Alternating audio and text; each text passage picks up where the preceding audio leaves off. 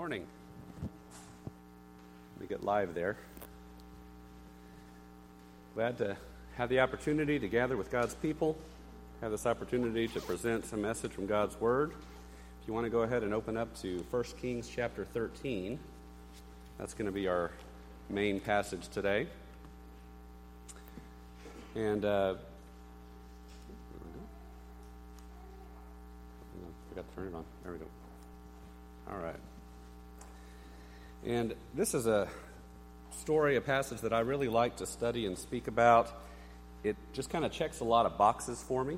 Uh, it's got some history, we've got archaeological evidence that ties into some of the events here, we've got uh, some politics and intrigue going on with it as well. Uh, and it's got application, I think, very broadly for both new Christians and old Christians as well. Uh, it's also a less familiar story. We don't talk about it as much as we do some other ones. Part of that's because it's got kind of a tragic ending. Uh, and so sometimes we're not as, as comfortable talking about those things, but it does nevertheless have a uh, important message, I believe, that we need to look at. So, first off, to kind of talk about some of the historical background, because I think we need to understand how that applies in this case. Um, this story takes place just after, shortly after, the division of the kingdom of Israel. If you remember, Solomon uh, you know, was David's son, and he worked, uh, did a lot of public works, did a lot of building, uh, was very successful, very prosperous. But when his son Rehoboam took over, uh, his son, you know, the people said, "Hey, we've been worked really hard by Solomon. We need a break. You know, let's let's back off on this. Can you lighten up the, the workload on us a little bit?" And he said, "No, I'm not going to do that." And so when he did that, uh, ten of the tribes rebelled. Everybody except Judah and Benjamin divided off, and they said, Forget it then. We're not going to follow the house of David anymore, if that's how you're going to be. And they divided up, and they chose this new person, Jeroboam, as their new king. And God had already prophesied that all this was going to happen previously. He sent a prophet to tell Jeroboam, Hey, you're going to be king. Uh, and so this was from the Lord, because the Lord had seen how Solomon had not remained faithful. And he said, Because you have not remained faithful, I'm going to break off part of the kingdom from you. Now, you know, I think the plan was that this was going to be a temporary thing, because if you look at the end of chapter 12 where that happens, you know, God says, hey, don't fight over this. Make this, this is probably one of the peace, most peaceful civil wars that there's ever been, because God said, stop it. Y'all don't fight. Just let this happen. Um, but nevertheless, that was the fate. So you have this new king, uh, Jeroboam, who's in here, and he starts building things up. And we see here in uh, the end of chapter 12, it talks a little bit about some of the things that he did uh, and, and how this event came about. So you need to understand the historical uh, background to this that we're dealing with a divided kingdom and a newly divided kingdom. And Jeroboam, the king we're talking about here, is a new king, and he's kind of in this position of trying to establish his power uh, and, and consolidate his power. So, Let's get into some of the real quick of the, the archaeological evidence, and I mentioned this before. We have, this is one of those interesting stories that we actually have found archaeological evidence of a bunch of the events that ties into it and establishes this context. So if you look at uh, 1 Kings chapter 12, at the end of, the, uh, end of that chapter, it talks about Jeroboam fortified Shechem in the hill country and lived there. So he kind of established that as his first capital. And from there, he went out and built up Peniel. So this was kind of his first base of operations. And you think about that, if you hear about this building uh, and this building up of a city, you would expect to see some sort of evidence of that because it's a rapid urban development. You know, it's building up, uh, you know, an, a rapid period of development and growth in a city. Well, we have actually located the site of Shechem. It's known as Tel Balata, and it was found back in 1913. And it was actually relatively easy to find as far as historical sites go because we have multiple other historical sources that give descriptions of its location relative to certain you know, passes through the mountains or relative to other towns that we know about or relative to other natural uh, geographic features. And so, with putting these all together, they were able to find where Shechem was, and they started digging, and lo and behold, there it is. And when they looked through it, as they dig through the layers, they did find the layer that corresponds to the time of Jeroboam, and it does indeed show a rapid work, a lot of activity going on, building up and growing up and developing and, and bringing, uh, growing up this city. So we have this great correspondence here between the hard evidence and the history that we've dug for and what the Bible says about it. Then the Bible also tells us here in, at the end of chapter 28, or 20, uh, end of chapter 12, that Jeroboam set up these sites of worship at Bethel and at Dan. And these became long term false worship, but they were worship sites for the northern Israel, uh, kingdom throughout the time that it was in existence until it went into exile. Well, they've actually dug and developed, found this location of Tel Dan, uh, which is the ancient pagan altar site that Jeroboam developed. And they discovered that back in 1966 up around uh, the, uh, the different area now, what's, you know, uh, in the northern end of Israel. And if you go through that, they can find distinct periods where that altar started, and they actually tracked it all the way back to the period of the Judges, because that, that site is mentioned throughout the Bible in several different time periods. But you've got, you know, one period, again, that corresponds to the time period of Jeroboam, and it shows that there was a development and an improvement and expansion of that particular uh, altar. And so we can trace it right back, again, to this particular time. And it's not that we have to have archaeological evidence to know that these things are true. Uh, it's helpful, though, because you know there's some people that don't have the background of faith necessarily yet, and they aren't as familiar with it. And so it's nice to be able to uh, point to some of this and say, hey, this isn't all just completely uh, unsupported. We have some real extraneous sources that we can tie this thing into to show this is happening. And by the way, if you're interested in that kind of thing, uh, evidences and stuff, there's going to be a conference on February 17th and 18th here in the area uh, by the Discovery Center. They're having their Discovery Institute having their annual faith and science culture uh, that does a lot of those types of evidences. So, if you want some information on that, I can tell you about that too. So, we do have archaeological evidence for a lot of the events and backgrounds going on in this story. Then we get into the kind of the political thing. We've already talked about how this was a recently divided kingdom, and so you're dealing with a new king uh, who's trying to consolidate his power and trying to uh, make sure that his people aren't going to go back to the old king, who happens to be just over the way. And so he's thinking to himself, we're, we're told his specific motivations here uh, in 1 Kings 12 26. Jeroboam thought to himself, the kingdom will likely revert back to the house of David. If these people go to offer sacrifices at the temple of the Lord in Jerusalem, they'll again give their allegiance to their Lord, Rehoboam, king of Judah. Then they'll kill me and return to King Rehoboam. So he says, I've got a problem. i have got these people of Israel, and the law says that they're supposed to be going down to Jerusalem, which you can see is kind of the northern end of Judah, not that far from a lot of people in Israel, to offer their sacrifices. And Jerusalem also happens to be the capital city for the other king that we're trying to break off from.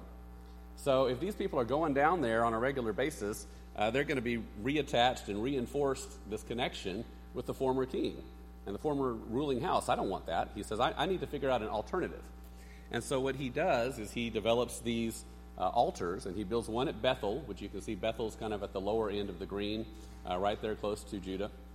And he builds another one up there at the northern end, at Dan, and says, okay, these are your new worship sites, Israel. Uh, from now on, I'm going to, you, you don't have to go all the way down to Jerusalem. You can just come to these worship sites and do your worshiping here instead and he builds two golden calves and sets one up at each location because, again, think about that. You know, the Israelites would remember, oh, golden calf, that sounds familiar. We've done that before, which, again, is a good way to lead people astray. You pull something that they think is vaguely familiar and uh, it puts them that way. But it wasn't, hey, you know what, it's too far for you people to travel down to Jerusalem. It was, I don't like you going down there. I want to disconnect you from the other king, which means also connecting you from your previous faith. Excuse me. So, uh, we have this context going on and we have the story that's going on. So, uh, I, am not going to go through it all kind of word for word, but you have the whole chapter of, of chapter 13 and we want to talk about it.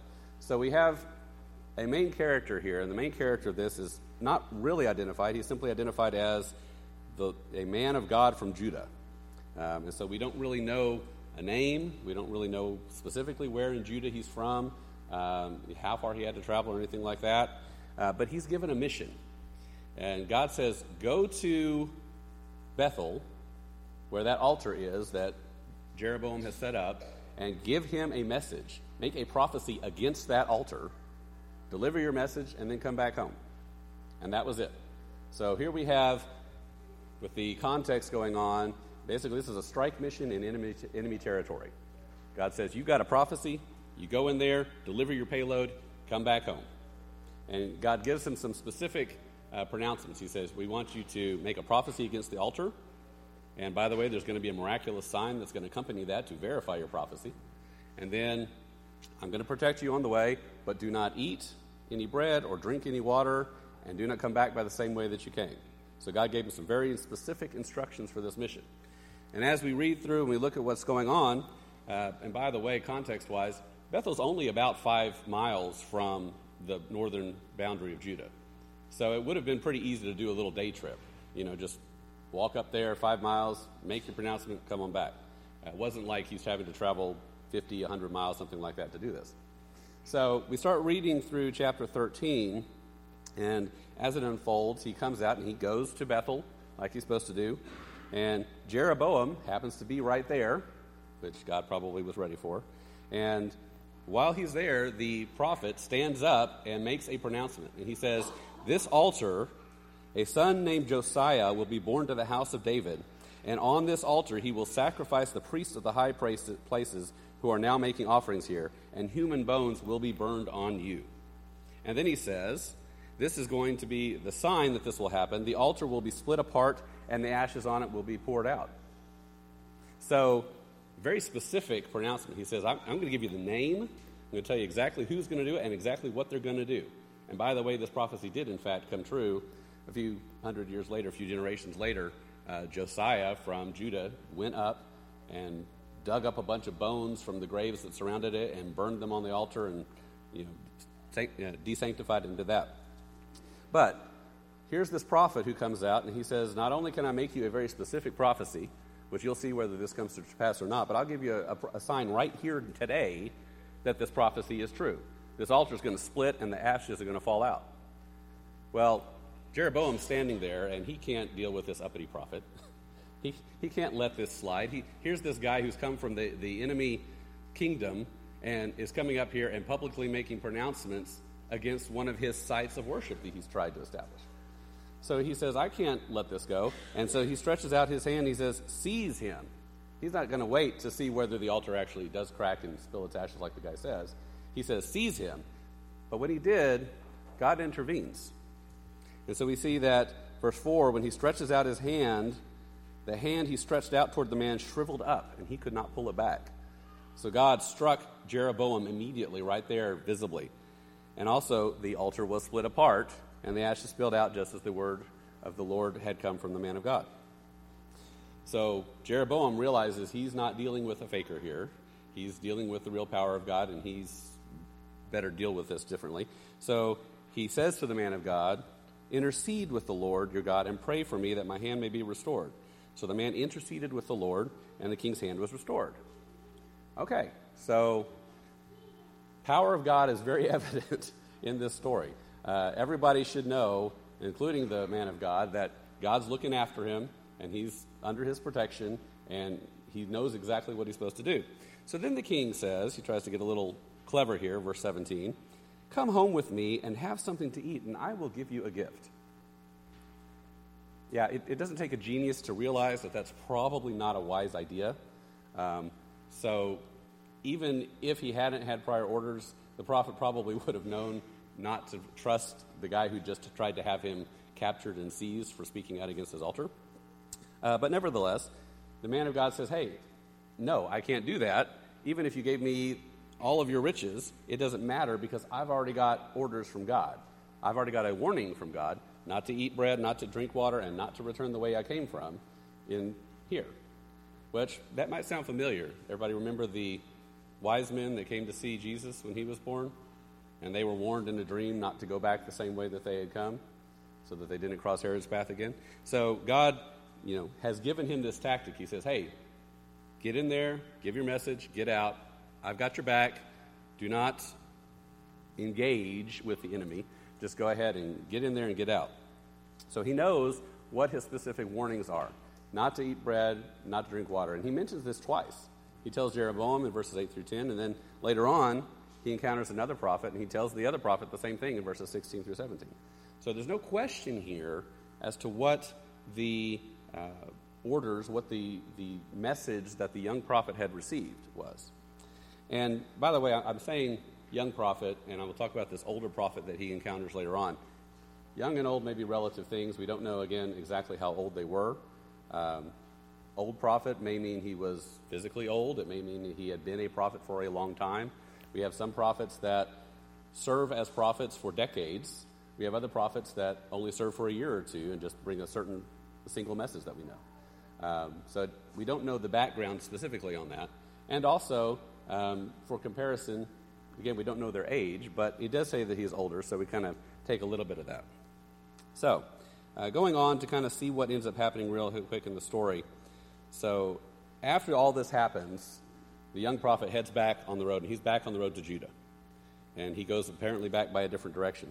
And so the old, there was an old prophet who was living there in Bethel, and his sons came and told him all about this one. You can imagine all the talk that was going on about these events. This is a pretty dramatic situation. So they come home and they tell this old prophet, Hey, Dad, you got to hear what happened today. This prophet showed up from Judah, and he made a pronouncement against the altar, and he said it was going to be this sign. The king tried to have him arrested. The king's hand shriveled. You know, his, you know, the prophet was helped had God asked God to restore his hand, and then the altar broke apart. You know, all this going on. Well, the prophet, old prophet, was amazed by this, and so he says, "Which way did he go?" His sons pointed out the direction. He hops on a donkey and heads after the guy, and he finds the uh, other prophet seated under an oak tree, and he asks him, "Are you the man of God from Judah?" He says, "I am." So the older prophet from Bethel invites the younger prophet to his home. He says, Hey, let me show you some hospitality. Let me take care of you on your journey. Uh, come to my home, eat and drink, and, and I'll make sure that you're taken care of. And the young prophet again says, No, I, I appreciate that, but I can't do it. I cannot go with you or eat bread or drink water. I've been told by the Lord not to do that, specifically. this is where it gets kind of sad and, and, and we get off the rails here. The old prophet says, Verse 18 I too am a prophet, as you are. And an angel said to me by the word of the Lord, Bring him back with you to your house, so that he may eat bread and drink water. But he was lying to him. So the man of God returned with him and ate and drank at his house. And we don't know exactly why the older prophet lied to him, as we're specifically told he did. Uh, you know, it may have been that there was an angel, and it was a not actually an angel from the Lord somebody else coming in and interfering and giving him a false message. Uh, or it may have been that he just made this up because he thought, hey, this, you know, he wanted to help him. Uh, you know, it may have been bad, bad motivation. Doesn't seem like it from the rest of the story, but probably he was just trying to help this guy out. Here's a, a young, newer prophet, you know, who's, who's in the, the trade, the same kind of area that he is, trying to follow the Lord. He wants to support him, he wants to encourage him and help him in that, and so he thinks he's helping him out here. Well, Unfortunately, that does not turn out to be the case. So they do go back to the house, and while they're sitting at the table, the word of the Lord came to the old prophet who had brought him back. So here we have a warning and a judgment against the young prophet because he has disobeyed the word of the Lord. And the real, again, the tragedy that starts to come in on this is there were probably good intentions, but they went wrong. And then it is the old prophet himself who ends up becoming the instrument that has to bring the Lord's judgment upon the new prophet. He says, Because you defied the word of the Lord, you came back and ate, drank, ate and drank where you're not to, therefore your body will not be buried in the tomb of your fathers. So they finish their meal. The prophet from Judah is back on the road, and on his way, a lion meets him in the road and kills him. And his body is thrown down on the road, and both the donkey that he was riding and the lion were there. Well, this is clearly not a natural occurrence. If a lion's going to attack someone, they're not going to kill them, leave the body there, and leave the donkey standing there beside them. Either the donkey's going to take off in fear, or the lion's going to try to eat one or both. Uh, this is not a natural occurrence. So, some people are going by the road and they see this thing. You can just imagine how weird of a sight that would be. Here's this dead body laying there in the road with a lion on one side and a donkey on the other, both just standing there. Not natural behavior. So they come back and they report this. Again, strange things going on in Bethel, the city where the old prophet lived. And the old prophet recognized what was going on. He said, This was the judgment. This must be the prophet from Judah. So he goes to pick him up. He says to his son, Saddle the donkey. He goes back there. He finds the body. And indeed, the lion is just standing there, hasn't eaten it, hasn't attacked the donkey, just standing there beside it. So the prophet picks up the body of the man of God from Judah, puts it on his donkey, and takes it back home. And he buries him, and they mourn for him. So again, I don't think this was a evil intent on the part of the old prophet. I think really he cared about this young prophet. And he was wanting to help him out, you know. But because of the way that these things unfolded, because the word of the Lord was not followed, the tragic end is the young prophet is killed in a rather visible and obvious fashion that this is in fact a sign from the Lord. And the old prophet even tells his sons, When I die, bury me in the grave where he's buried, lay my bones beside his bones, for the message he declared will certainly come to pass. And indeed it did. So, not a happy story. Uh, it's kind of tragic the way that this happens, but it does have some important warnings for us, and I think we should heed the message that we can get of it. First thing I want us to think about is that it is dangerous to try to guess what God's reasoning is. Because that's what was going on here. The old prophet thinks, hey, you know what? God warned you not to eat or drink, and he told you to go by a different way, but that was probably just to protect you from Jeroboam. You know, I, I, can, I can help you out. Surely the danger has passed, and the word of the Lord no longer applies in this circumstance, and so you should be released from that warning. Well, when we start trying to guess God's reasoning and guess God's judgment, we are on completely thin ice, no, no ice at all. We do not have the standing or the time to do that. We are finite, limited beings, and we need to recognize that God's judgment and wisdom and understanding is far beyond ours. His perspective is far beyond ours. And we have numerous verses that remind us of this. Everybody knows the story of Job uh, and, and the things that he went through with the testing from Satan. But God tells him, hey, you know, his friends are there telling him, hey, this isn't right. You know, you've done something wrong. Job says, no, I'm righteous. I, there's no reason I should be facing these, these tests and these punishments. But God has to tell him, chapter 38, verse 37, who has put wisdom in the heart or has imparted understanding to the mind? God says, whatever you think you know, understand that God, I, am the source of wisdom. And you can't get that wisdom and understanding but from me. So don't challenge me with the faculties that I have given you in the first place. Uh, Proverbs uh, warns us of this several times. Verse starts out with chapter 3, verse 5 through 6. Trust in the Lord with all your heart. Lean not on your own understanding. In all your ways, acknowledge him, and he will make your path straight. So, Proverbs, with all of the wisdom and the ideas that, that Solomon collected there and, and imparted, starts with this understanding that, hey, wisdom comes from God. And whatever you think you know and whatever knowledge you think you've accumulated, understand that you are just small fry compared to anything in God's perspective. You can't compare to that. Uh, Jeremiah 29 11. For I know the thoughts that I think toward you, says the Lord, the thoughts of peace and not of evil to give you a future and a hope. We don't always understand God's plans. We don't understand what the purpose is.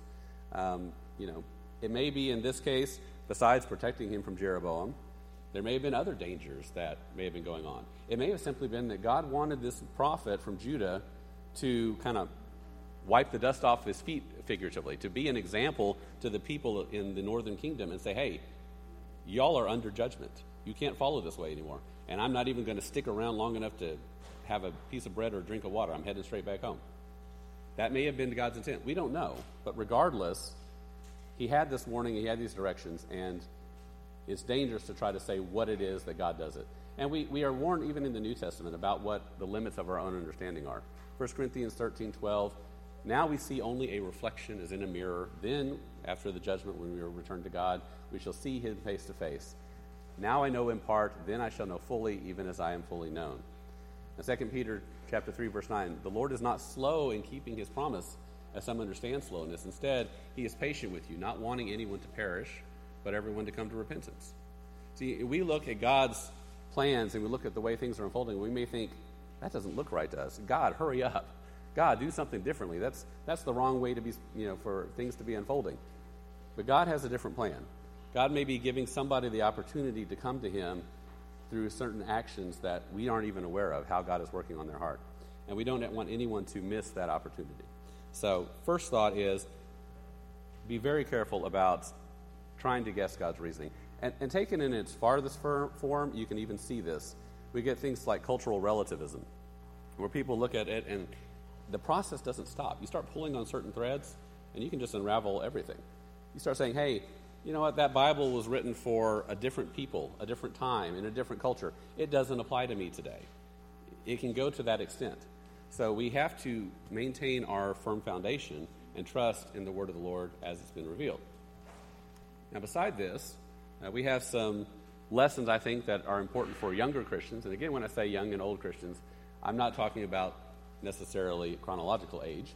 You know, you may have somebody who's been a Christian a relatively short time but has matured and studied and grown very quickly in their faith. You may have somebody who's well on in their age uh, physically but has only recently come to, the, to Christ. And so, young and old is again kind of a relative thing, but we're talking about your degrees of study and maturity and understanding of the faith. So, for the younger Christians, the newer Christians, those who are not as far along uh, and matured in their faith yet, this passage has a lot of warnings as well. First, always check the message that you receive against God's word.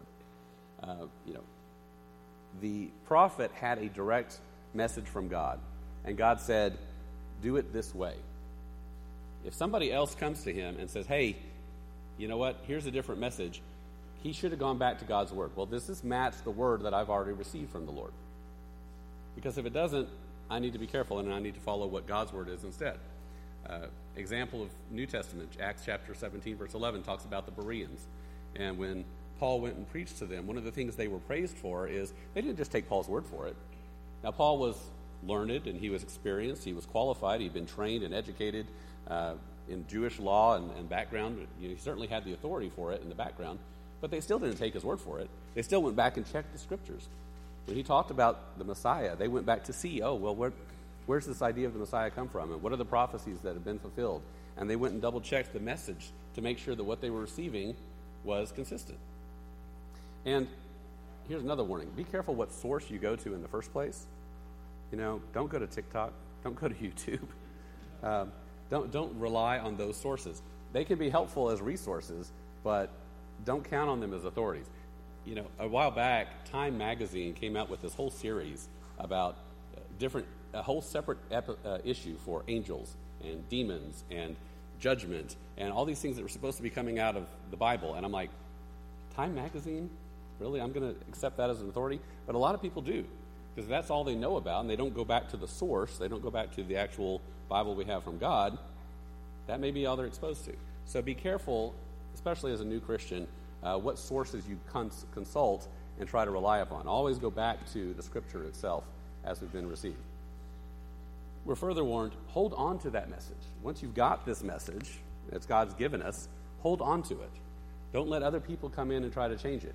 Uh, Paul goes pretty far with his explanation on that, Galatians 1 8. Even if we, even if Paul himself or one of the apostles, were to come to them, or even an angel from heaven should preach a gospel other than the one we preach to you, let them be under God's curse. And he says this twice.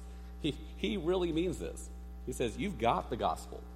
Hold on to it. You've received it. Don't let people come in and try to change it or tell you that there's something different than what God has already given to you. And, you know, ties right into our story. What did the old prophet tell the young prophet? He says, I received a message from an angel of the Lord. Well, Paul says, even if you do get a message from the angel of the Lord, if it's different from the gospel you've already received, don't go buying it. Don't fall into that. So we're warned very specifically on that, and that's that's a good point for not just new Christians, but uh, all Christians. And ultimately, work out your own salvation. Uh, Philippians 2:12 says, "Therefore, my friends, as you've always obeyed not only in my presence, but now much more in my absence, continue to work out your salvation with fear and trembling, for it is God who works in you to will and to act in order to fulfill his good purpose." Ultimately, our each of us is going to be ultimately accountable for our own souls. It doesn't matter what somebody's told us, what we heard, what, you know, what our sources and authorities are, if we get up there at the judgment and we haven't followed the word of the Lord as revealed and the way of salvation as revealed through Christ, it doesn't matter. There's no justification, there's no excuse, there's no other authority that we can go to. And so each of us, remember, ultimately, is accountable individually for our own faith and what we choose to follow. So bear with those warnings. This also has some uh, lessons for some older Christians as well. And again, older, relative term, more mature, those who have been uh, walking the, walk longer and you know been more studied and matured, whatever it may be. Uh, but we need to be careful. First off, misleading others brings destruction on them and suffering to us also. Yeah, it was tragic that the young prophet died, but now the old prophet, for the rest of his life, is going to have to live with that. He knows that here is somebody who came to destruction because he had not given him the word of the Lord correctly. Whatever his good intentions may have been, he's going to have to live with this thought. And remember, we see in here, he takes him back and he mourns for him, which, right, he should. This is a tragic loss, this is a tragic death, and should not have happened. But the older uh, follower of the Lord has to live with this burden now of knowing that he could have done something or, or, or what he failed to do or did do wrong, misled and led to the destruction of somebody else, which is a tragic thought. We don't want to have to live with that.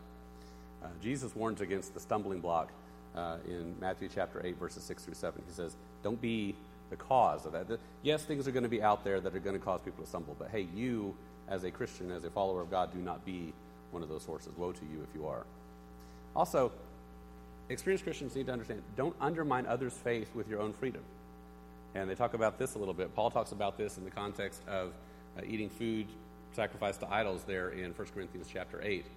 You know, yeah, the older Christian may understand certain things. He may have uh, mature understanding of certain theological issues or concepts that but just because he understands that does not mean he needs to trip up a younger Christian by that.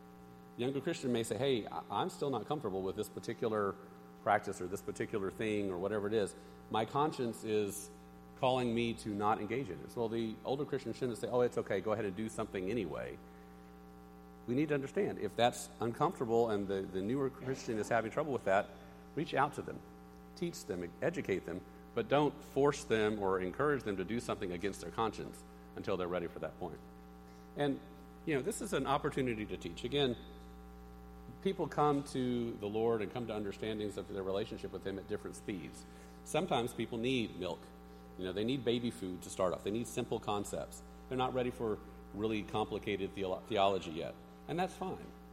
Meet them where they're at and help them out. And there's an opportunity to educate them, but don't push them into something that they're not ready for yet until they're ready for it. Give them that opportunity. And then, most important, I think, for the, the experienced Christian, the older Christian, for any Christian, is we need to faithfully pass on God's word, both accurately and actively. You know, we have received a message from the Lord, we have the scripture, and we need to be out there explaining it and making an active attempt to bring that in front of people. The newer Christians, we need to encourage them in their studies. We need to bring messages to them and encourage them as well. Uh, and we need to stick with the truth as it has been revealed in God's Scripture. As Paul said to the Corinthians, chapter 15, For what I received, I passed on to you as of first importance that Christ died for our sins according to the Scriptures, that he was buried, he was raised on the third day according to the Scriptures, and that he appeared to Cephas and then to the twelve. And he talks some more about the other things he says. So Paul says, Look, I know that this has happened. And because I know that this has happened, and because I have received the Lord's word, I have an obligation to newer Christians and to uh, those who have not yet found Christ to tell them about this and to accurately tell them about this, to tell them the truth that is embodied in God's Scripture. So, like I say, these lessons for new, old Christians, again, it's a relative term. Wherever you're at in your Christian walk, I think any of these lessons can apply to any of us. We just need to take the time to be aware of it. We need to reflect on what God has revealed to us. We need to stay faithful to it, and we need to be careful about how we pass it on uh, and explain it to other people. So, kind of just a, a, last final thought to wrap this up, and this is kind of the thing I struggled with as I was preparing this lesson. Where, what's the final thought on this? What's the how do I wrap this up? Well, here's a thought. What if the old prophet had helped the young prophet get home instead? What kind of an opportunity might there have been for a connection between the people of God, eh, between the northern kingdom and the southern kingdom, if he had done that? Instead of saying, hey, let me change what it is that God's already told you to do and bring you back in and have you do something my way instead, What if He said, okay, let me help you doing the thing that God has told you to do? What an opportunity was lost here. Again, the tragedy of the story. But that is something for us to think about. When we see somebody doing God's word and we see them trying to do the works for the kingdom, we don't need to be saying, hey, you know what? You should do it my way instead. Whether it's scriptural or not, we, you know, we need to look at that and say, okay, where's my opportunity to help you with what you're already doing for the kingdom? How can I uh, encourage you? How can I reinforce you in your walk that you're already trying to do for the Lord? So let's think about that. Ultimately, young, old, new, inexperienced, the point is we're all walking this Christian walk together. God has given us the church as a, as a body, uh, as, a, as a shared opportunity for us to be together. And we need to encourage one another. That's, that's the purpose that we have here. Encourage each other, spur one another on towards love and good deeds.